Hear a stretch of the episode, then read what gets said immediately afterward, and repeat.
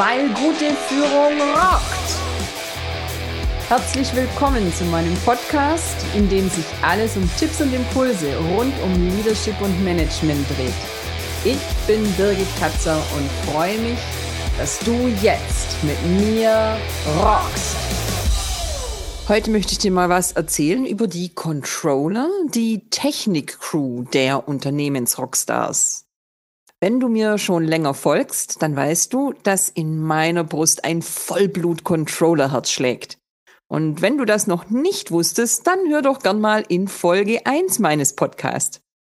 Gerade um diese Zeit, wenn nämlich die nächste Unternehmensplanung vor der Tür steht, schlagen dann tatsächlich zwei Herzen in meiner Brust. Wie ich die beiden jedoch in Einklang bringe, zum Schlagen in einem extrem erfolgreichen Gleichklang sozusagen, das erfährst du in den nächsten Minuten.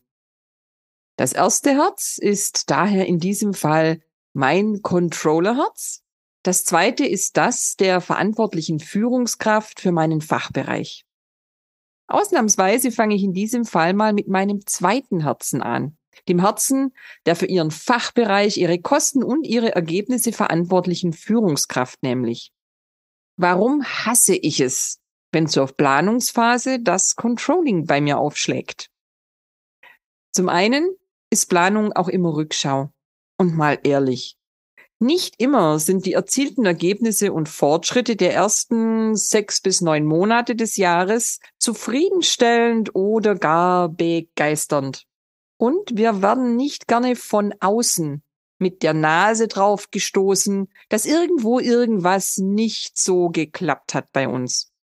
Zum anderen geht es um unser Prognosetalent als Leader, den Blick in die sprichwörtliche Glaskugel also, der uns in diesen bewegten und höchst volatilen Zeiten nicht wirklich leichter gemacht wird. Und wenn es dir so geht wie mir, dann will ich mich nicht festlegen lassen auf Dinge, die nicht zu 100 Prozent in meiner Macht liegen. Das fühlt sich nicht gut an für mich, macht mir Druck und macht mich für die Zukunft angreifbar. Werfe ich zu wenig Ergebnis in den Ring, kommt das nicht gut an. Staple ich eher hoch, dann holt's mich möglicherweise im nächsten Jahr ein, wenn ich die Vorgaben nicht erreichen kann. Ergo was immer ich als Commitment abgebe in der Planung, es wird falsch sein.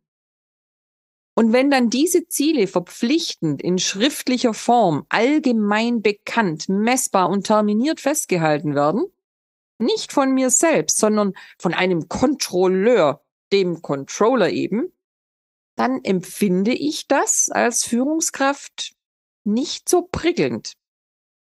Was mir dabei ganz besonders auf den Keks geht, sind dann die Fragen nach den konkreten Maßnahmen, nach den Planungsprämissen, den Annahmen, die ich getroffen habe. Denn ganz ehrlich, Planung ist eben nicht Wissen, sondern Vermuten und Einschätzen. Dafür gibt's aber keine Formulare und Rechenformeln. Und ich fühle mich immer ein wenig in Erklärungsnot, wenn auf Basis unvollständiger Informationen gepaart mit einer guten Portion Erfahrung und Bauchgefühl dann sozusagen Fakten simuliert werden. In diesen Momenten möchte ich meine Controlling-Kollegen auch am liebsten auf den Mond schießen. Als Controller oder Head of Controlling sehe ich der Planungsphase aber ebenfalls mit bestenfalls gemischten Gefühlen entgegen. Ich ahne schon, vor's losgeht, dass egal wie gut der Plan für die Planung durchdacht ist, es immer irgendwo nicht klappen wird.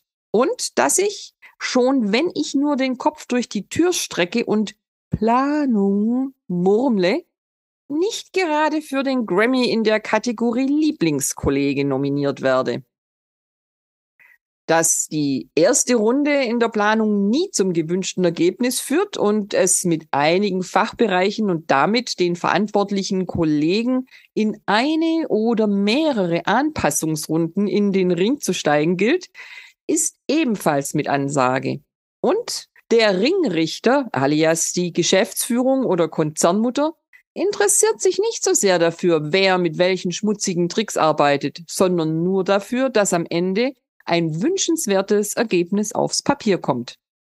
Am liebsten ohne vorher eine klare Ansage zur Erwartung zu machen und so nach dem Motto, man muss den Baum nur lang genug und fest genug schütteln, dann fällt schon noch was runter. Ah, apropos Konzernmutter. Damit wird's dann so richtig unsexy. Denn dann hast du als Sandwich-Belag nicht nur den Stress in der eigenen Einheit, was Inhalte und Termine und Ergebnisse anbelangt, du bekommst in aller Regel auch noch von oben das ein oder andere Stolpersteinchen oder eher die ein oder andere Bärenfalle in den Planungsweg geworfen.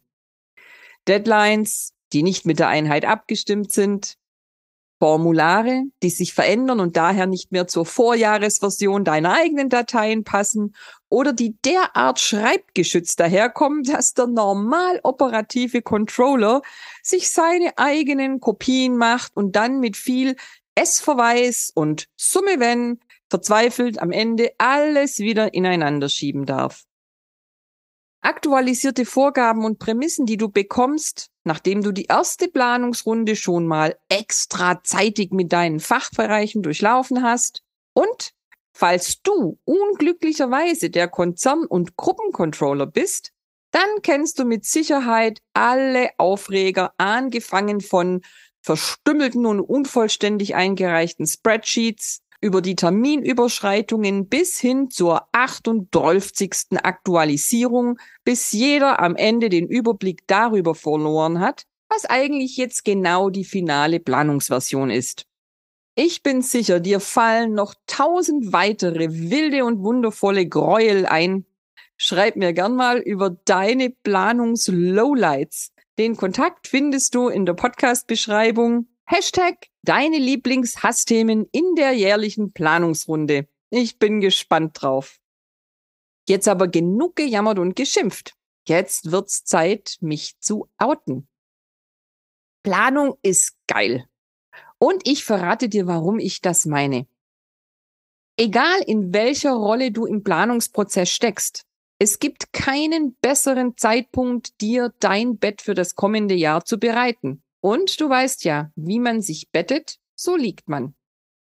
Wie zutreffend das ist, merke ich ganz oft in meinen Interimsmandaten.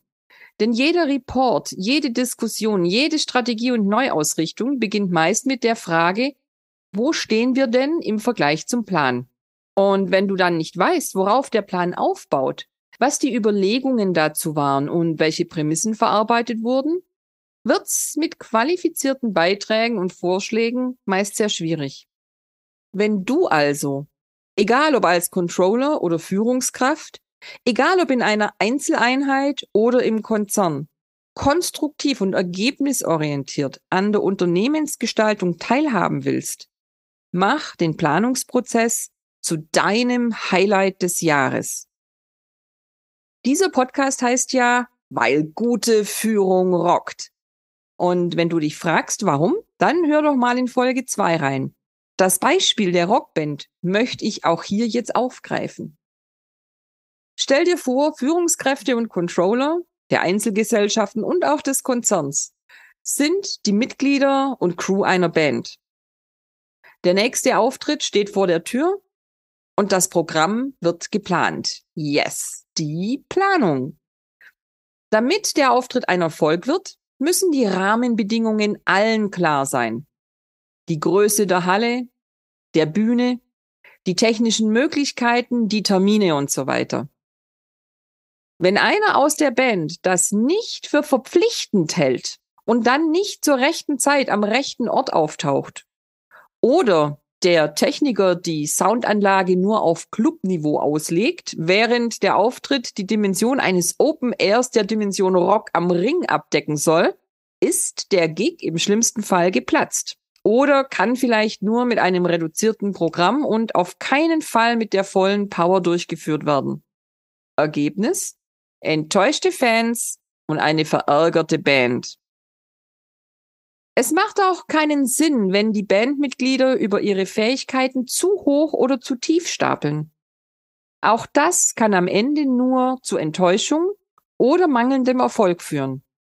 Wenn also zum Beispiel der Gitarrist behauptet, er könne ein geniales Solo auf der E-Geige beisteuern und das dann beim Auftritt im wahrsten Sinne des Wortes vergeigt, dann ist das genauso unbefriedigend, wie wenn der geniale Schlagzeuger alle Drum-Solos vorsichtshalber mal ablehnt und immer nur den Bassbeat einspielt, damit er immer auf der todsicheren Seite ist. Und wenn sich die Band am Abend des Auftritts nicht an den vereinbarten Ablauf hält, wenn der Sänger lieber schon mal Song 4 vorzieht, während der Bassist noch mit Song 1 beschäftigt ist, wird das auch kein Erfolgsauftritt werden. Und ganz genau so ist es mit der Unternehmensplanung. Die Rahmenvoraussetzungen müssen klar sein. Also bitte direkt am Start die Prämissen und Termine klar und deutlich kommunizieren. Jede und jeder muss wissen, ob er oder sie sich auf einen Auftritt beim Wacken-Festival oder doch eher im Musikantenstadel vorbereitet. Dann gibt's da zumindest schon mal keine Missverständnisse. Wenn also die generelle Marschrichtung steht, die Playlist also, dann kann sich auch jeder Bereich entsprechend einbringen.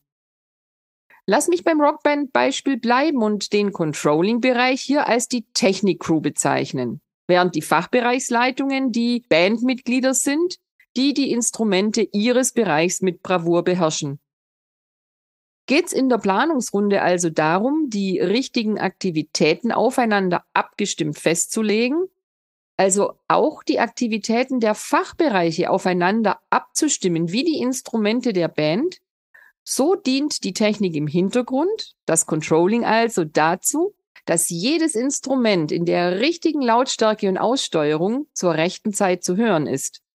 Und zwar immer wieder aufs Neue abgestimmt auf die aktuellen Bedarfssituationen. Sprich, das Reporting und Tracking des Controlling ist das Steuerpult, um aus den einzelnen Soundtracks einen ausgewogenen Erfolgssong zu machen.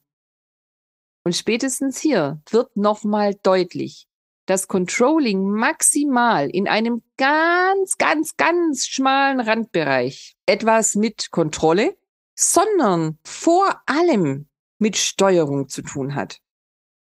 Und wenn im Rahmen der Planung der Grundstein für ein aufeinander abgestimmtes, zielgerichtetes Miteinander gelegt wird, werden aus unkoordinierten Solisten, die gegeneinander um Gehör kämpfen, geniale Erfolgsbands, die ihre Energie statt in den Kampf gegeneinander in den gemeinsamen Fortschritt stecken können und sich dabei von ihren Zahlen, Daten, Fakten der Steuerungskrew unterstützen lassen können.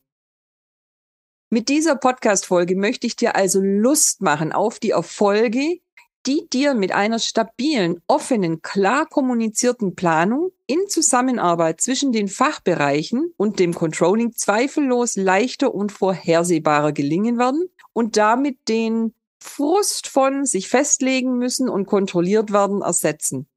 Falls du als Leiter der Technik-Crew als Head of Finance und Controlling beispielsweise deine Unternehmensband noch besser am Steuerpult unterstützen willst, wenn du vor allem auch deinen Beitrag für den Erfolg des Unternehmens noch besser in Szene setzen und aus dem Hintergrund ebenfalls auf der Karrierebühne ins Rampenlicht treten möchtest, dann sprich mich unbedingt an. Als CFO und Führungskraft mit jahrzehntelanger Erfahrung und erfolgreichem Track Record teile ich gerne mein Wissen als Mentorin, als Consultant oder als Coach mit dir. Schau gerne in die Podcast-Beschreibung für die Kontaktinfo und trau dich. Eins kann ich dir zum Abschluss noch mitgeben. Auch beim bestgeplanten Konzert laufen die Dinge nicht immer glatt. Aber wenn Band und Technik im engen Kontakt sind und sich gegenseitig permanent Feedback geben, dann kann so effektiv und effizient gegengesteuert werden, dass das Publikum die Upsis meist nicht einmal bemerkt. Und auch in einer gemeinsamen Playlist bleibt für jeden Rockstar auf der Unternehmensbühne genug Raum, durch seine Individualität zu glänzen und mit einem genialen Solo zu begeistern. Liebe Technik-Crew, liebe Controller, wollt ihr lieber mit der Bühnentechnik dazu beitragen, dass die Band genial performt? Oder wollt ihr beweisen und zeigen, dass ohne euch nichts geht? Ich garantiere euch, erfolgreiche Bands schwören auf ihre Technik-Crews und wertschätzen diese entsprechend. Dazu gehört es dann manchmal hartnäckig auf die Einhaltung der Termine zum Soundcheck zu pochen. Ja, da sind wir wieder bei der Planung. Aber es gehört eben auch dazu, während des Konzerts laufend Feedback zu geben und proaktiv das Gespräch zu suchen, um die Unternehmensinstrumente immer harmonisch mit informativem Reporting und Kennzahlentracking aufeinander abzustimmen. Damit aus Solisten eine Band und aus einer Garagenband ein Chartstürmer wird.